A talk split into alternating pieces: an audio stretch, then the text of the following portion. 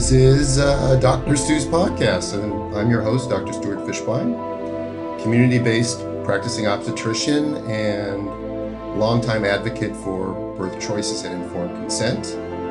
And unlike usual, I'm not here with Blyss today, who happens to be at a birth down in San Diego, uh, doing what she does best, nurturing somebody and bringing a new baby into the world. So she'll be back with us next week. But as usual, going through the introduction stuff, uh, we're happy to be back with you We're podcast number 191.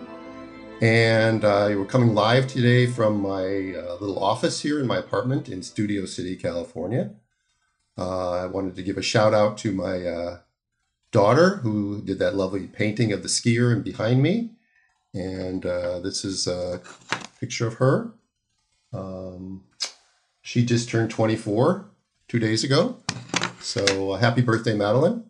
And this is one of my favorite pictures. I put this one up there too because it's really one of my favorites. He's so cute. What happened? She grew up.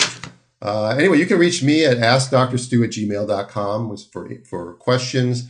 My uh, website is, um, what is my website? birthinginstincts.com. And Blyss is at Birthing Blyss Midwifery. Um, Blyss at Birthing Blyss Midwifery is how you can email her. And uh, her website is birthingblyss.com. Okay, I think I got most of that stuff. You can find us on Instagram. Uh, hopefully, the people who will try to find Blyss on Instagram today will realize that she's not there and head over to Facebook. We are planning to eventually change to Zoom. Uh, I think that might happen either this month or early January. Try try a different uh, method so we can be all in one place at one time and we don't get cut off and that sort of thing. So we're going to give that a try. I wanted to send a shout out to um, my clients Julieth and Andres and baby Elise for my lovely T-shirt, which I'm wearing today, which they gave me. Um, I think you might have seen it once before, uh, but it is uh, sort of apropos today because today's theme is sort of uh, complicating the simple. And so we're going to get to some of those things on that. Uh, first, I'd like to just read a quick little note from VC, who sent me a, a note this morning saying, uh, hi, Dr. Stu. I just wanted to give you and your team a big thank you. I went to see you at the beginning of October to get a consultation uh, for VBAC after two C section clearance, which in California, by the way, it's very gray. Uh, VBACs, midwives can do VBACs in California, but a lot of the midwives locally, because I'm around here, will send me their consults in order to get a letter on the chart from a physician saying it's okay. It's one of the it's another one of those dumb things. It's another one of those things that complicates the simple um, because there's no way that I know better than a midwife knows whether someone will have that rare complication of a, a scar dehiscing. And midwives are just as capable as obstetricians of determining risk factors. But for whatever reason, the powers that be play it that way. So that's what we do. And uh, so she said, I'm my midwife, Robin. Wanted to make sure I would be a good candidate for a VBAC after two C sections. And on November 9th, I got my VBAC, and he weighed eight pounds, three ounce, or 8.3 pounds. I guess that's eight pounds, three ounces. So, congratulations, VC. I knew you could do it. Success rate, by the way, for VBAC at home, which I can digress for a second. Uh, you know, in my practice is about 93%, and that includes VBAC after two and VBAC after three. It maybe drops a little bit for VBAC after three, but I haven't had enough of those to have any sort of statistical meaning.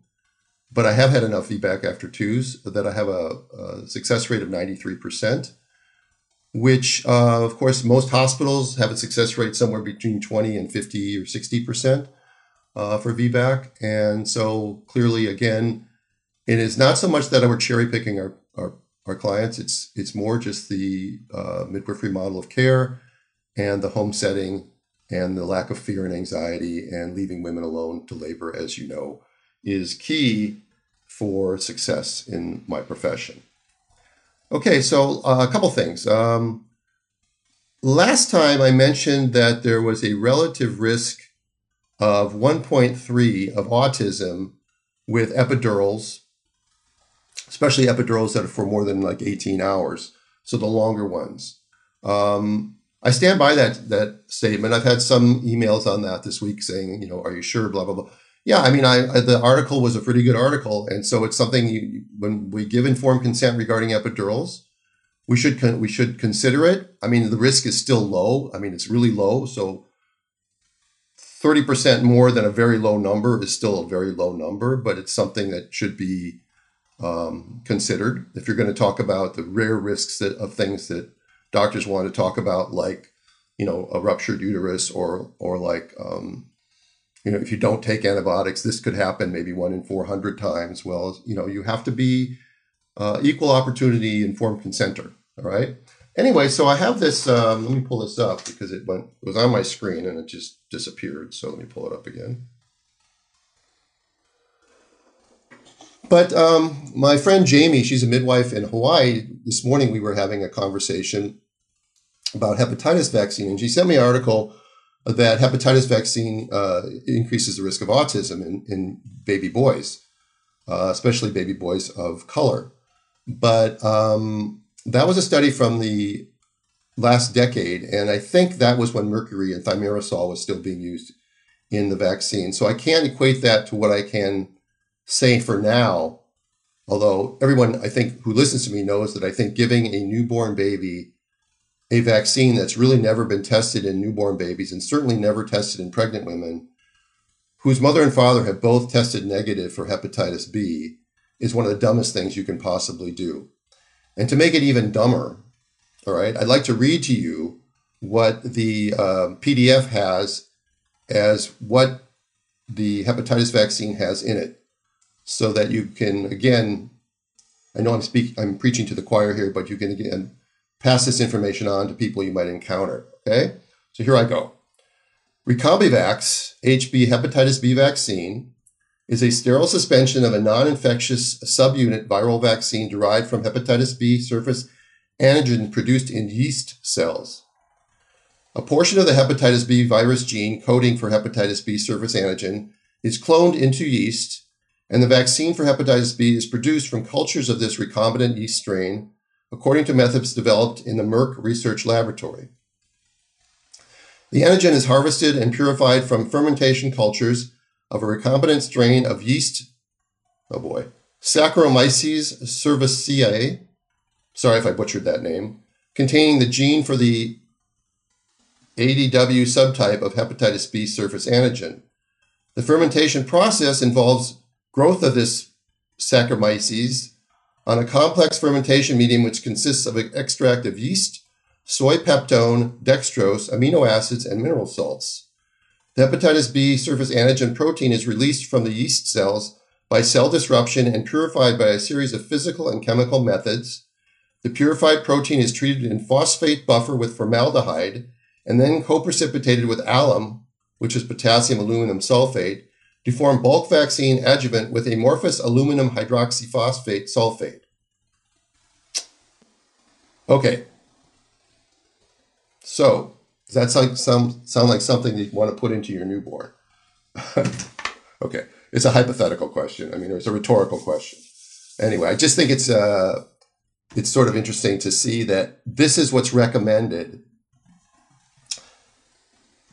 worldwide, actually, but certainly in our country, to all newborns to get hepatitis vaccine. Even in, you know, in countries where hepatitis is endemic, that's one thing.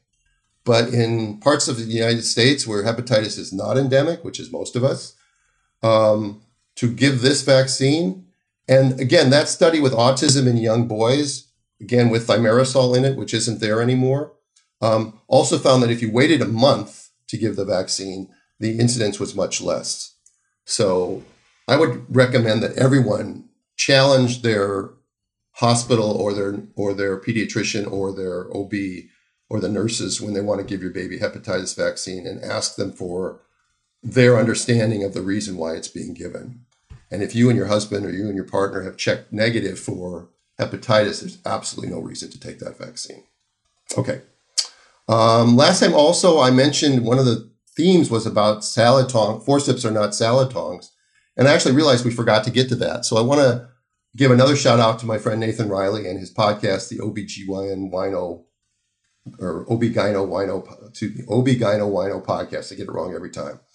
Um, and he gave a real good summary of ACOG's uh, um, guidelines regarding vacuums and forceps. But he kept calling forceps salad tongs, which is because he doesn't use them, and that's sort of the nickname that they've been given. But I want to make sure that people understand that forceps are not like tongs that you pick up a, a block of ice with. They're not. They don't have sharp things on the end. The, the handles are designed to protect the baby's head. Salad tongs are designed to squish things so you can pick them up and put them in your bowl. That's not what forceps are. So I don't want that. I want to counter that statement. I love you, Nathan, but you can't be calling forceps salad tongs because for those of us that still use them, they're a great tool. And if we could ever get them to be brought back, they're a great tool because when a baby is in trouble and the heart rate is down, uh, you can put a vacuum on as you've described, and you may take four or five pulls. It may take two minutes to 15, 20 minutes to get that baby out. With forceps, you can have that baby out in about 15 seconds. So if the baby needs resuscitation or the baby's in trouble, it really is a good tool to have. Now, fortunately, they're very rare to be needed, and especially in the home birth model, it's really rare because we don't we're not stressing babies out uh, with too much pitocin or uh, the epidural disconnect that we talked about last time to the baby causing the baby to more anxiety and more stress. So forceps are a useful tool. I'll just leave it at that. Um, I also, in, in, the promo for today on Instagram, I also said this is podcast 170. Uh, I don't even know how I got 170 when it's podcast 191. So that's it. Okay. So let's get on to some interesting stuff today. Um, I did a twin birth this past week with uh, my colleagues, uh, Robin and Beth at uh, a, birth, center here in Thousand Oaks. And it was uh, a very interesting story. And, and with permission, I've been able to tell you this. Um, the woman wa- uh, was, it was her third and fourth babies. So she'd had two vaginal deliveries before, which I've had unbelievably great success with in my practice. Um, as long as people make it to term, and the first baby is in a, you know, a stable longitudinal lie, then I have no problem with those people laboring. I don't really care what baby B's position is um, because it will either convert or I can always reach up and get it if I have to. And yes, I can do that without anesthesia, all right? Because we've had these conversations in the office. We've gone over them many times. They've had informed consent, so it's it's something that we can do. Anyway, so so this lovely woman um, had on her calendar that the Friday after Thanksgiving was when she turned 35 weeks and four days, which was the day I told her at 35 and a half weeks I would consider delivering at home. Prior to that, um, standardly we would send people to the hospital simply because we expect the babies may need a little bit more attention than we can give them. But even at 35 and a half, even if she was 35 weeks, I probably would assist her at home. And if the babies had to be transferred, um, then the babies would have to be transferred. But at least she would get a vaginal delivery at home because her babies were uh, vertex. The, ba- the second baby was a backup transverse lie. I don't think that most obstetricians these days would even attempt a vaginal birth on that. They even rarely attempt them when they're vertex vertex. But, when one of the babies isn't in a vertex lie, they often will just recommend a C section. And of course, they will recommend it at 37 or 38 weeks. So in this case, that didn't matter because she was 35 and a half weeks. So at 3:30 in the morning on the 35 week and fourth day, she broke her bag of waters, and she was kind enough not to call us until about 7:30 in the morning. And uh, she went into the birth center to confirm that they were ruptured and to check the heartbeats, and they were fine. And then she went back home, which is a reasonable thing to do. Now she had unknown GBS status, so that was an issue because we hadn't done one yet. So I think a good thing to do with twins is probably to do the GBS a little bit sooner than 36 or 37 weeks, like we do with singletons. So I'm going to start to do that. I think normally I would have done that with her, but I, I think we were alternating care between seeing me and seeing Robin. So it got sort of maybe got slipped through the cracks there. Um, anyway, so we, we looked at the risk factors, and she had two risk factors, obviously. One was she was preterm, and two, that she had ruptured her membranes. Um, so at some point, um, we had the discussion of, of antibiotics or not, and she dis- she declined. So she did not get antibiotics. And about three, four hours later, she was in really good labor. And so she came to the birth center And the first exam at the birth center, she was, I think, seven centimeters, if she wasn't nine, maybe nine, I don't remember. We were all on our way right away. When I heard that she was going to the birth center, we all left because I've been through this before. Multip twins, especially early ones, go fast.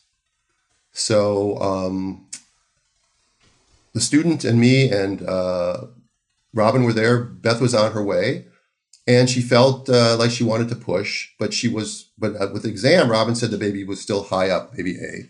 Heart rates were fine. Everything else was fine. Vital signs were great. So she was standing up, and we were sort of standing around, uh, right next to her, uh, having you know t- between contractions, and she was pushing, and and and Robin would gently check her periodically, and the head was still fairly high, and then with one giant push, uh, when we weren't really paying attention, uh, baby baby fell down and hit the floor uh, from a standing position, and the cord snapped.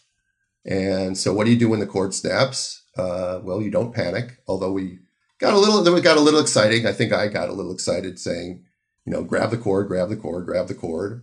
And Robin picked up the baby from the floor, and I think that cord snapping actually sort of was like a bungee cord a little bit, and it sort of slowed the baby down because the baby was fine. I mean, it wasn't that far to the floor, but it was farther than the length of the cord.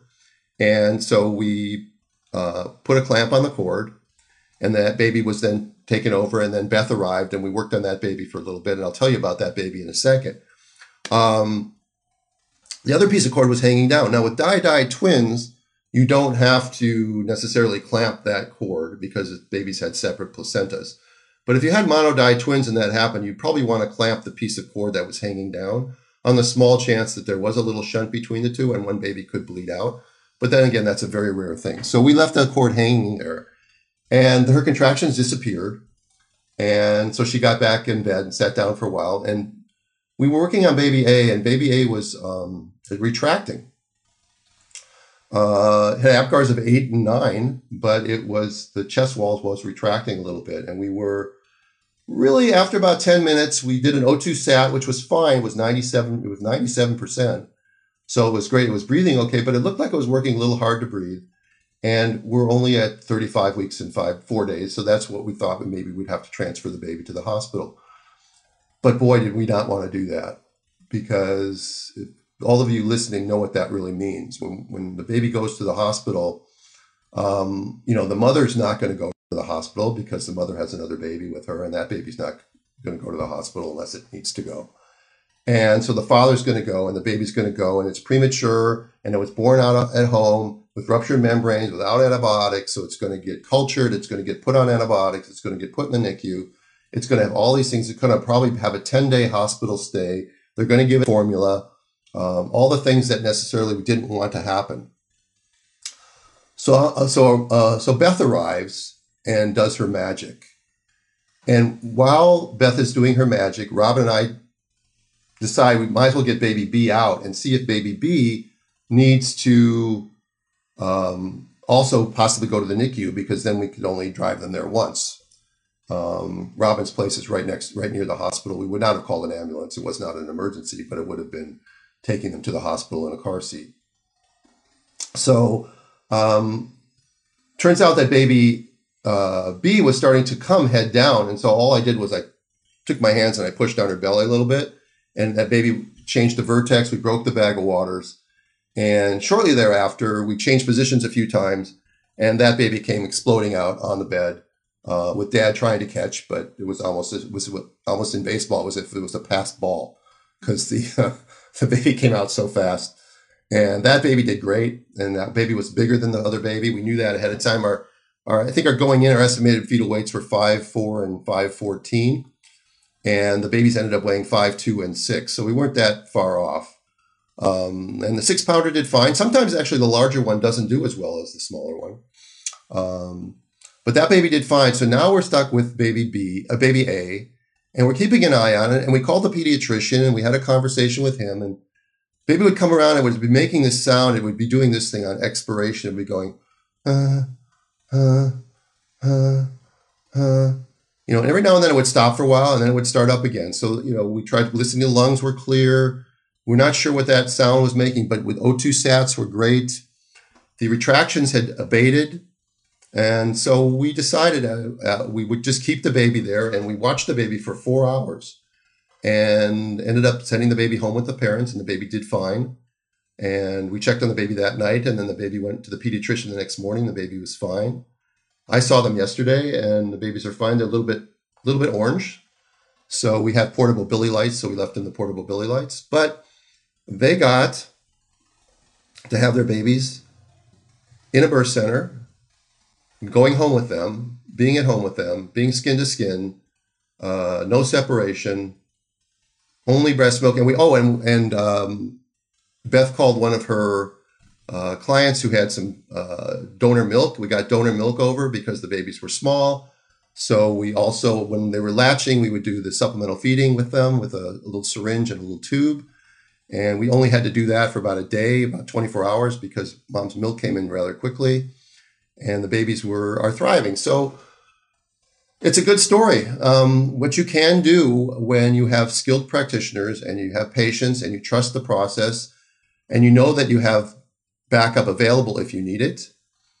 But I, again, the lesson here for us is how reluctant we were to use the backup to be in a situation where we want to send a baby because we know what will happen in in the NICU, who I which I've lovingly called in the past baby jail, and we wanted to do everything we could to avoid that and have the kids not be separated and have them you know the, the dilemma of the mother you know the, if the mother went to the hospital then what do they do with the other baby? And you know with twins it's a little bit more confusing. So it turned out it was a good story.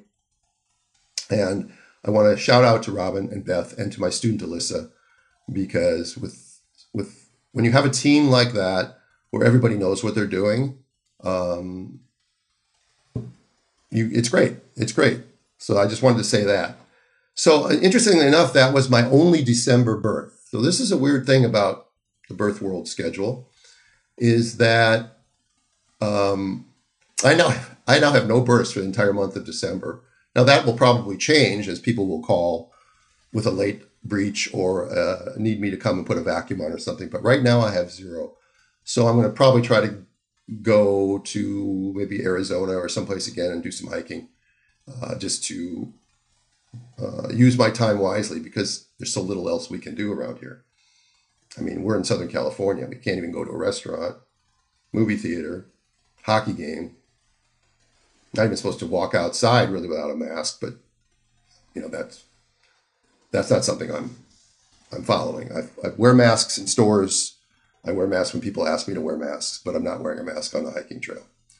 Um, anyway, so it's, what's really weird is because I had nine births in September, I had nine births in October, I had six births in November, I have zero in December, and five in January. So, how did that happen? What was going on last March? I don't know. It's really weird. Just thought I'd bring that up. Okay, so I'm going to move on to the topic I really want to get to today, and that is um, a discussion of sham peer review, um, gaslighting, what's going on with uh, the election a little bit, with lockdown a lot of it. And also, many of you know uh, my colleague, my fellow traveler, my kindred spirit, Brad Bootstaylor. Uh, he's a maternal fetal medicine physician who runs Sea Babies in Atlanta, Georgia. Uh, he works in the hospital setting, and up until a couple days ago, he had was had privileges at Atlanta Medical Center, and um, it's public now. He sent out a letter to his clients. Atlanta Medical Center gave him three weeks, and they're not renewing his privileges. And um, I have a little post traumatic stress disorder when I hear this because this is very similar to what happened to me.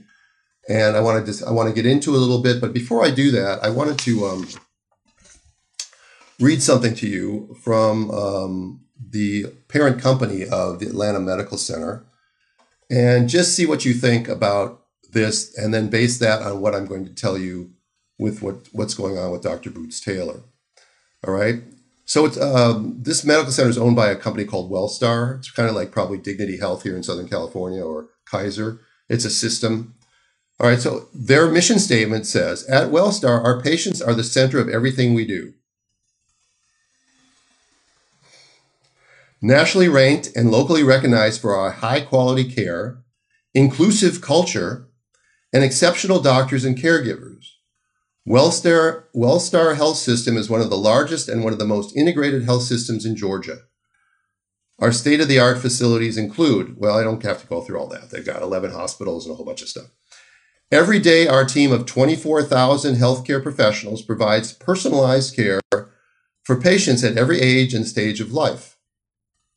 As a non for profit health system, our passion for people extends beyond our system and into the communities we serve each year. Wellstar thoughtfully reinvests in the creative creation of healthier communities through prevention and wellness programs and charity care for our eligible clients. The Wellstar Foundation supports our mission with funding for equipment, services, programs, and more. Our mission to enhance the health and well being of every person we serve. Our vision deliver world class health care to every person, every time. Okay. So, keeping that as the background uh, in mind, let me see. I'm going to look at some of your questions here uh, in a minute, but just keeping that as the background, okay, for how they've how they treat certain people, and by treating certain people that way, how they've disenfranchised certain women because to give a, a, physician as renowned as Dr. Bootstaylor 21 days to shut down his practice when he's got people due in December and January and February, he's not giving those people due in December the best care possible. They're not because they don't, I mean, they're gonna, they're now they're scrambling to find somebody who can deliver them after December 21st when when this edict is enforced.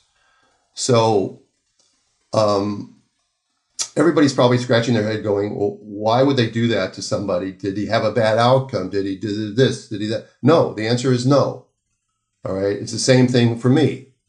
And it's the same thing for uh, a couple other doctors that I know of. Uh, my friend Adrian, um, same hospital that I was at, was was her privileges were not renewed uh, about two years before mine weren't renewed back in 2008 or 2009 for her. And the process of trying to fight the hospital is impossible. Um, they won't say it's impossible. They'll say, oh, you have rights, but the rights are essentially what's called an administrative hearing where you can, you're accused by somebody, you're, you're tried by somebody, and you're judged by somebody, and that somebody is all the same person or people or, or committees. So it's a, it's a kangaroo court, so to speak. Um, and it's what we call sham peer review because they make it seem like peer review. And the way it starts is it starts with something called gunny sacking. Okay, but I'm going to get to that in a second. Um, first, what they do is they often will do what's called gaslighting. And I think everybody probably paying it, listening probably knows what gaslighting is. Gaslighting is from a movie, uh, I think it was in the 40s or 50s, and it's trying to make a woman think she's crazy. Um, uh, distorting her reality to the point where she begins to wonder, "Am I the crazy one?"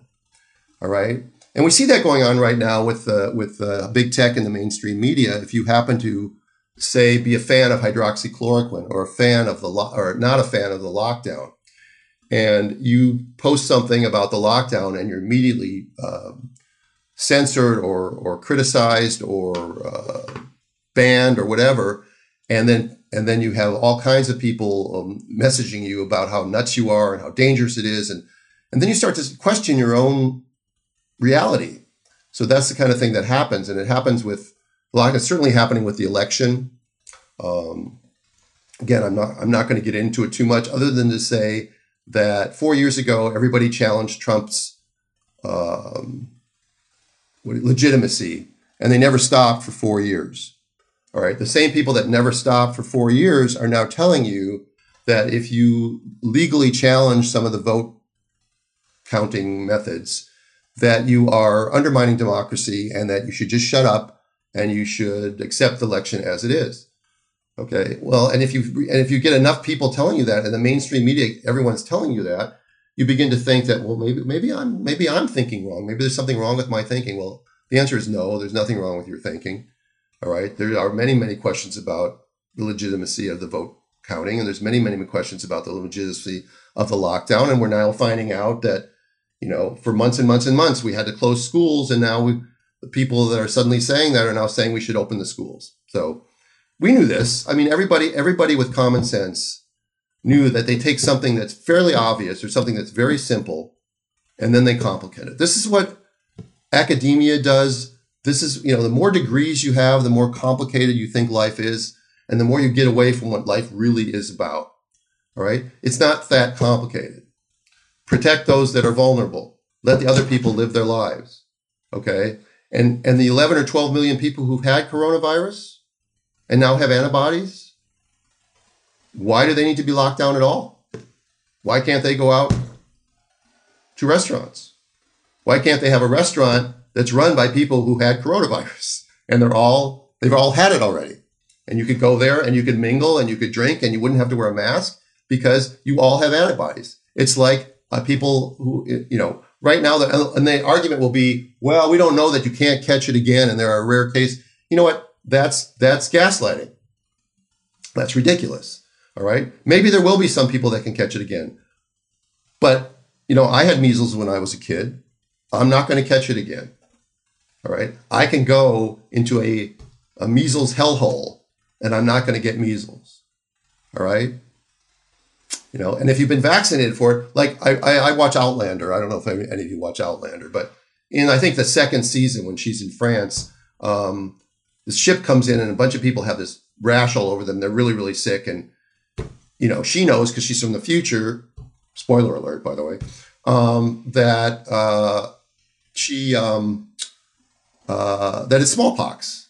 All right. But she's got this little thing on her, on her arm, uh, which I don't have, but a lot of people in the 50s, probably 40s and 50s, that's the way the smallpox vaccine was given and left a scar um, that she knows she's immune to smallpox. So she tells everyone to stay away and she goes in and starts to take care of these sick people, knowing full well that she's not going to get it.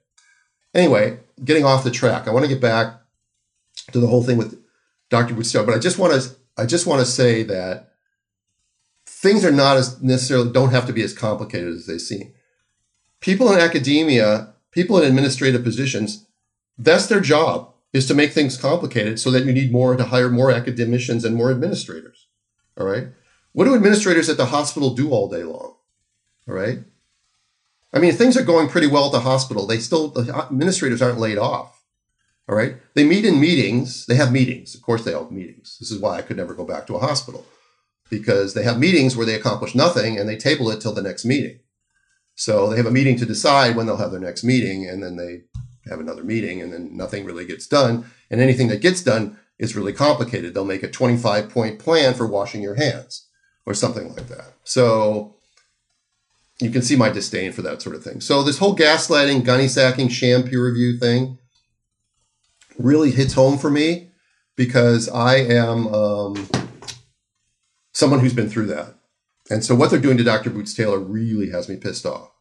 So um, and really what it is is gunny and gunny sacking for those of you who don't know what it is is essentially the definition means gradual accumulation of, of irritations and slights leading to an overblown reaction so in other words nitpicking little things maybe things that have been adjudicated five years ago or ten years ago and bringing them back up again so that you can start to create a paper trail of what sounds like a lot of this this person is causing a lot of problems okay like for me I remember I get I got written up one time for wearing the wrong scrubs to a birth. All right. I got written up for my, my midwife got written up for a broken clavicle on a baby, but the OBs who had broken clavicles didn't get written up. This sort of thing. You know, I'm wearing the wrong shoe covers. Um, I, I uh, oh, you know, whatever. I, I spoke to the nurse too harshly. Something which I, probably is true, but it's you know it was probably in defense of something that they had done to my client. And yeah so there's no excuse for that either. I, I to every nurse i ever spoke too harshly to i apologize. All right. So um, so what's happening to dr Bootstaylor is is really a, a distraction from the bigger picture as to why does atlanta medical center want him gone i mean it's not because he has bad outcomes he does breeches he does twins he he uses the um, informed consent model. You know, he's the author of of this book, which I brought up a few a while back ago. This is from Dr. This came out this year, as a matter of fact. Maybe, maybe they don't like the fact that he's an author of a book that allows the patients to say no to some of the things the hospitals want. And that's where I think it all comes from is that hospitals like to run on an algorithm. They like to run with one size fits all. Everybody gets an IV, everybody gets pees in a cup, everybody changes into a gown, everybody gets monitored, everybody gets this, everybody gets antibiotics, everybody gets hepatitis vaccine, everybody gets Pitocin, uh, all that stuff. And we run on an algorithm, and Dr. Bootstaylor doesn't. So he was kind enough to send me some of the things that he had said in response to some questions that he was sent. Now, I don't have the questions, all right, but I do have. Um, I do have. I'm looking at. I'm sorry. I'm looking at comments. I'm going to have to go to comments in a second, but but uh, I do have the answers that he wrote, and from the answers you can tell the kind of questions that were asked of him. So I'm going to read some of these to you, and then you um, you see what you. Um, well, I'll I'll give you my take anyway, since I can't get your take. Um, but you can interpret the questions by the nature of his answers. Okay, so um, here's what he writes um, to question number one. Um, patient X was offered both cesarean and induction, and the risk benefit explained. This is typically done in the office but it's not unusual to also do this at the bedside as well.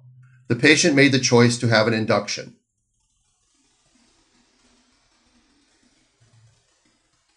Silence for effect. Okay. All right. That's his answer. Somebody asked him a question like that. Okay.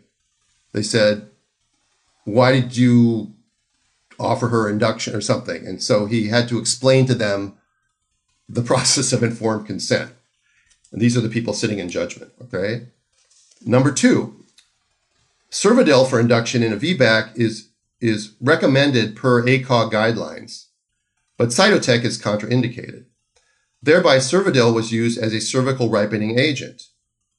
A category 2 fetal heart tracing is not unusual during the course of any labor, of which it is typically addressed with conservative management such as rotating the patient, increasing IV fluids, etc. All right, that's another answer. Why are they asking him these questions? These are they probably know the answers to these questions. So why are they asking him these questions? It's gunny sacking.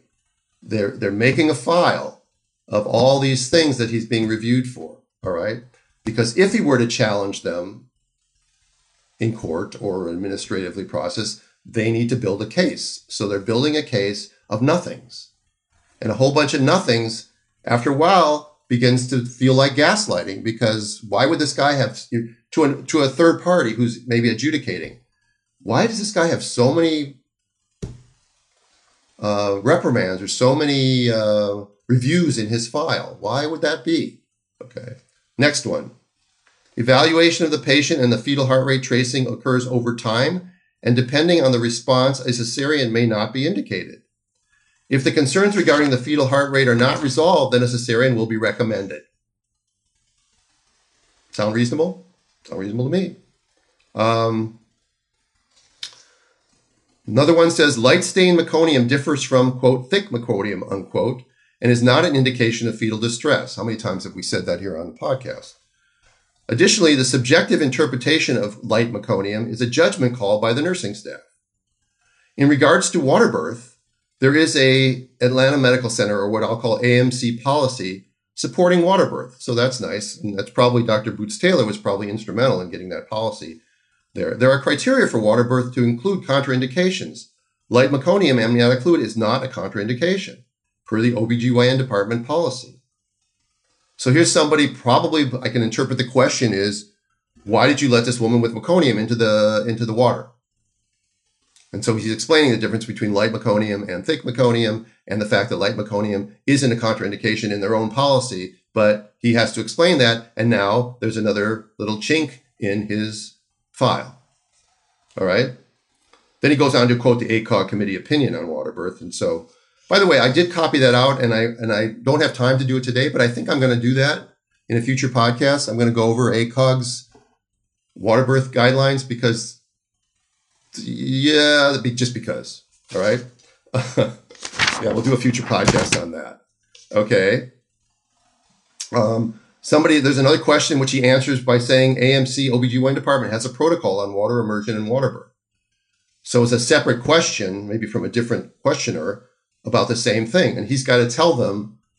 So you imagine the question being, well, you know, why, why were you doing water birth or how, how is it that you were able to do water birth or something like that? Okay, here's another one. Patient declined HIV testing in the office. Thereby, a rapid screen was performed on admission. I can only assume that patients admitted to AMC need an HIV test, which, okay, you know, you could argue that um, um, policy, but it's a policy, all right? But if a patient wants to refuse testing and you're following the uh, shared decision making model, um, then how can you force her to do that? So they're yelling at him or, or mad at him because he didn't run it antepartum. But he offered it antepartum and she declined it. So what's he supposed to do? This happened to me once with, with when I had a complicated patient with twins, primip, hypertension, I think developing preeclampsia, maybe polyhydramnios, maybe first twin was breech. It was a, and she went to 41 plus weeks. And I really thought that she should have gone to the hospital earlier to be either induced or have a section like at 39. I just could see this where this was going. But she kept refusing and she kept asking me, is any one of these things in itself a problem that would make you have to send me to the hospital? I, and I was honest and I said no. So we kept going. But, and then when she got to the hospital, I got yelled at by an attending physician there for how could I let this go to this point? And it's like, you don't understand the way we practice, so there's nothing I'm going to say to you that's going to make it okay. Um, here's one. Let's see. Um, the delay in cesarean is typically secondary to staffing logistics and the patient's desire to delay the procedure. So here's one where they must have asked him, well, if you called a C-section, how come it took two hours to get it done? I'm, I'm just making that up. Oftentimes when a cesarean is called, unquote, there is a delay regarding staffing, which can be prolonged. And this patient did not have a previous classical cesarean. This must be a typo. As I performed her first C-section, and um, and a previous classical is a contraindication to a trial of labor. So you can just see the type of questions they're asking. And here's my favorite. This one's my favorite. I can't even imagine what the question was, but you tried it. Maybe you, you guys can. Uh, I'll start reading the comments in a second. Maybe you can text me uh, what you thought the question was for this one. Patient L, okay, question or answer. Surgicel or Surgilube is a sterile lubricant like KY jelly. When placed on the gloved hand, it makes it easier to traverse the hand through the vagina to the uterus.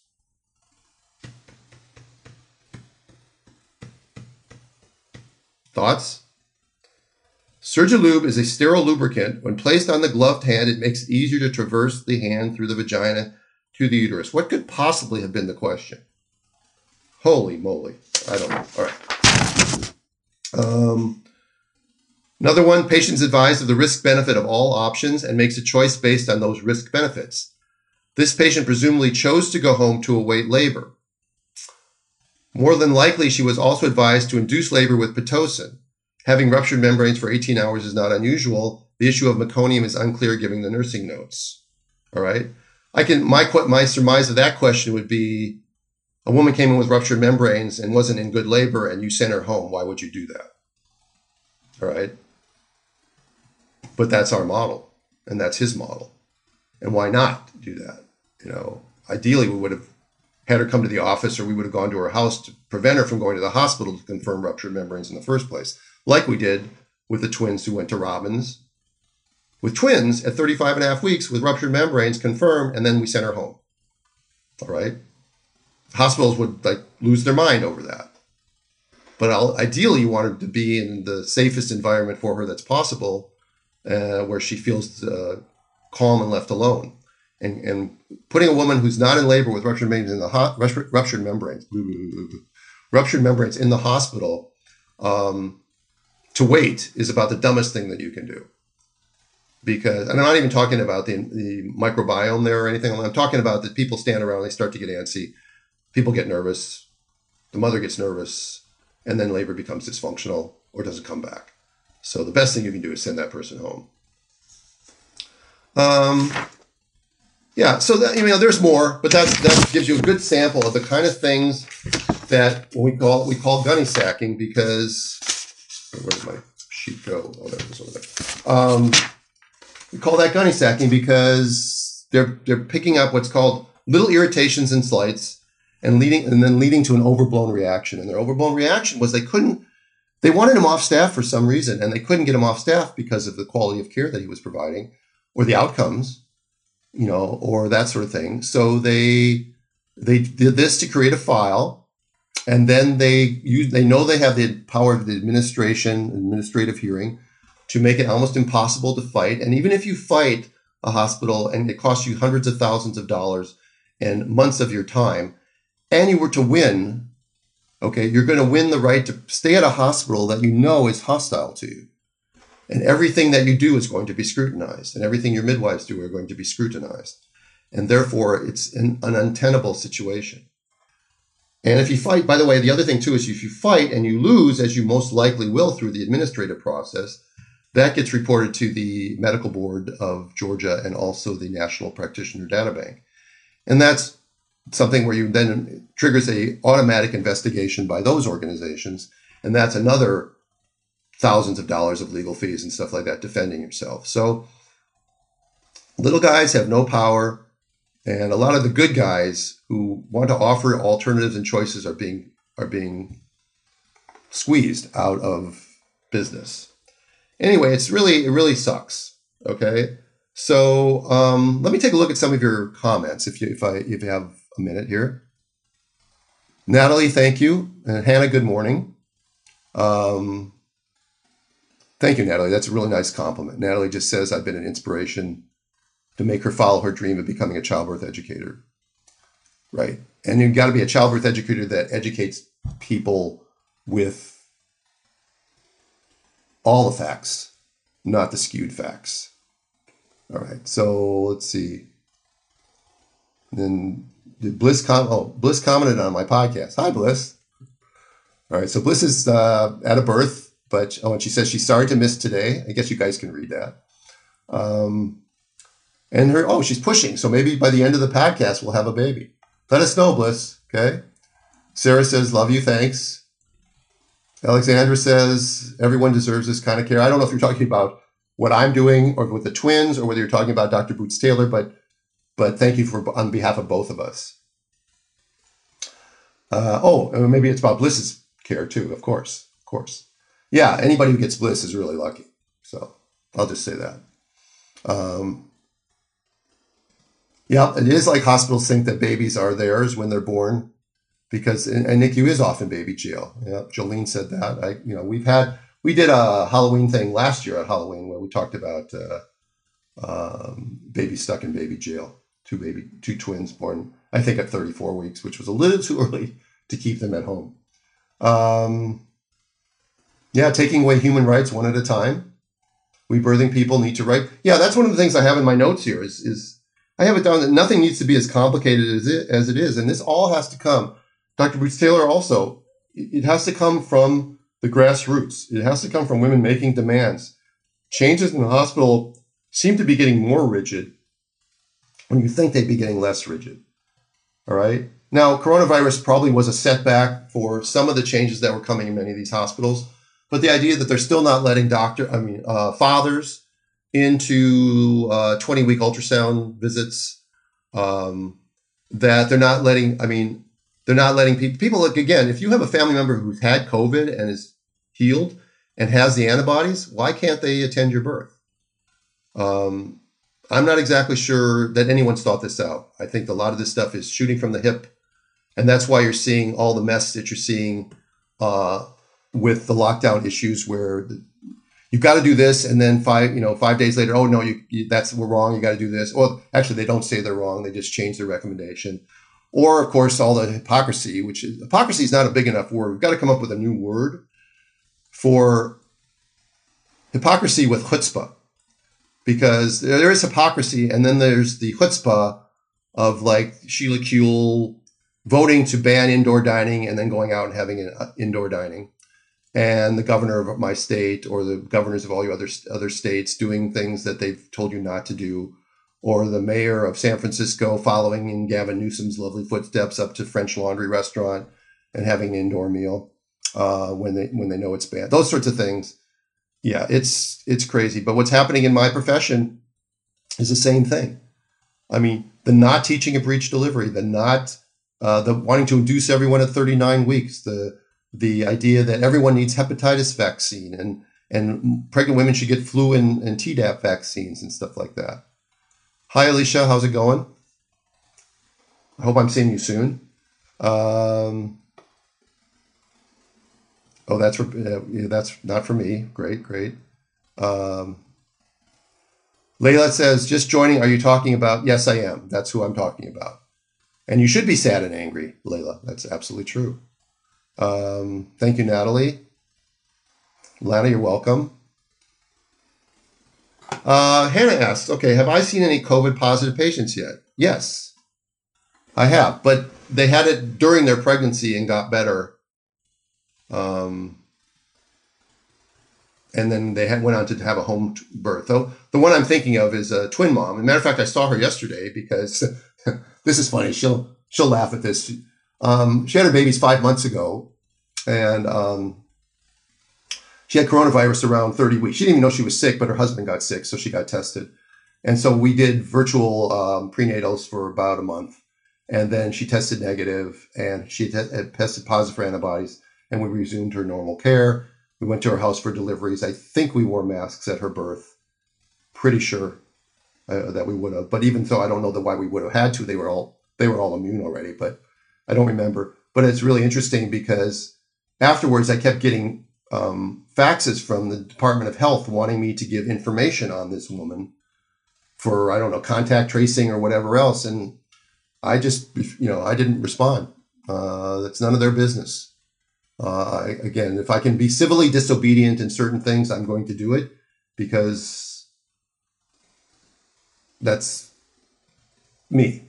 All right. I mean, there's so much going on right now that's wrong that we feel helpless to deal with. That when we can we can do something that civil. I don't know why all the restaurant owners in Los Angeles don't all open up at the same time. They can't take away all their licenses. They can't find them all.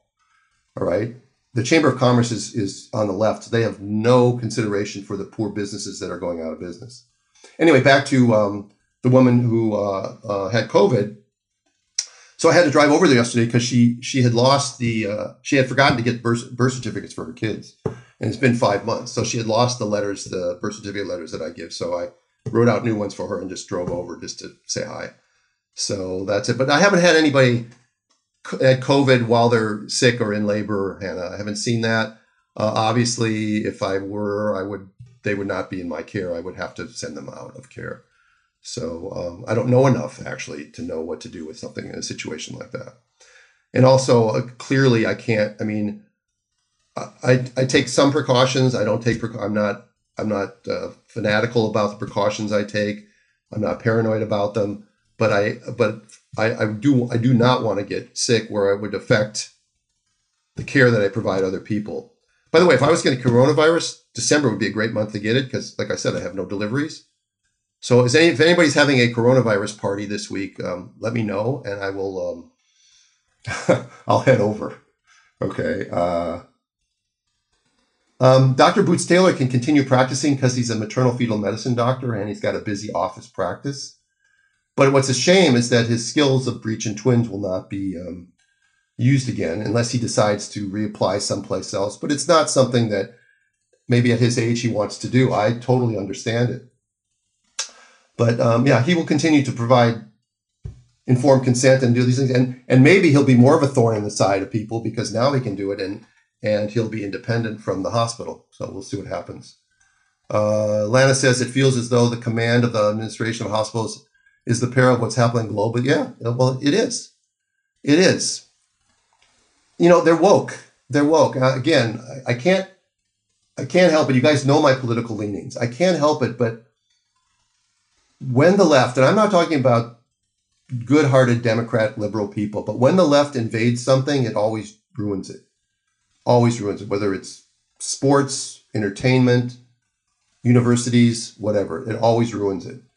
And most big corporations now, you know, they're they're they're trying to appease the wokeness by you know donating money to Black Lives Matter or, or putting more people of maybe lesser ability but different skin color on their boards and stuff like that. What we uh, we used to have a meritocracy in this country, and it worked pretty well. But now meritocracy is considered uh, white supremacist. So I think hospitals are falling for the same stuff. Their administrations they're doing all these diversity training and all these things with all their personnel. Even some of them are having the, you know, the only the white personnel have to go. So, you know, it's as racist as it gets, but that's what's going on. Hey, I only got five more minutes, so let's see what else we got here.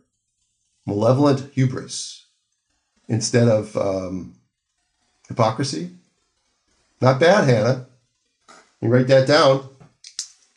I'll have to think about it. Malevolent hubris. Thanks, Hannah. All right. Using common sense, Susie, not not a possibility. That's not going to happen. All right. We have to use common sense, and we have to hope that that somehow we can overcome what's what's really, you know, talk about a pandemic. All right. Um, we have a pandemic really of of illogic and stupidity and totalitarianism and people, you know, the land of the free and the home of the brave. Did I get that right? Home of the free. Yeah, yeah. It, it's we're not that anymore. All right, we, we're we're sheep, and I don't know why we believe the mainstream media was wrong about everything over the last four years, pretty much about the Russia hoax and about all about all kinds of stuff they've been wrong. And suddenly we're supposed to believe them when it comes to coronavirus. Why would we do that? Why would we do that?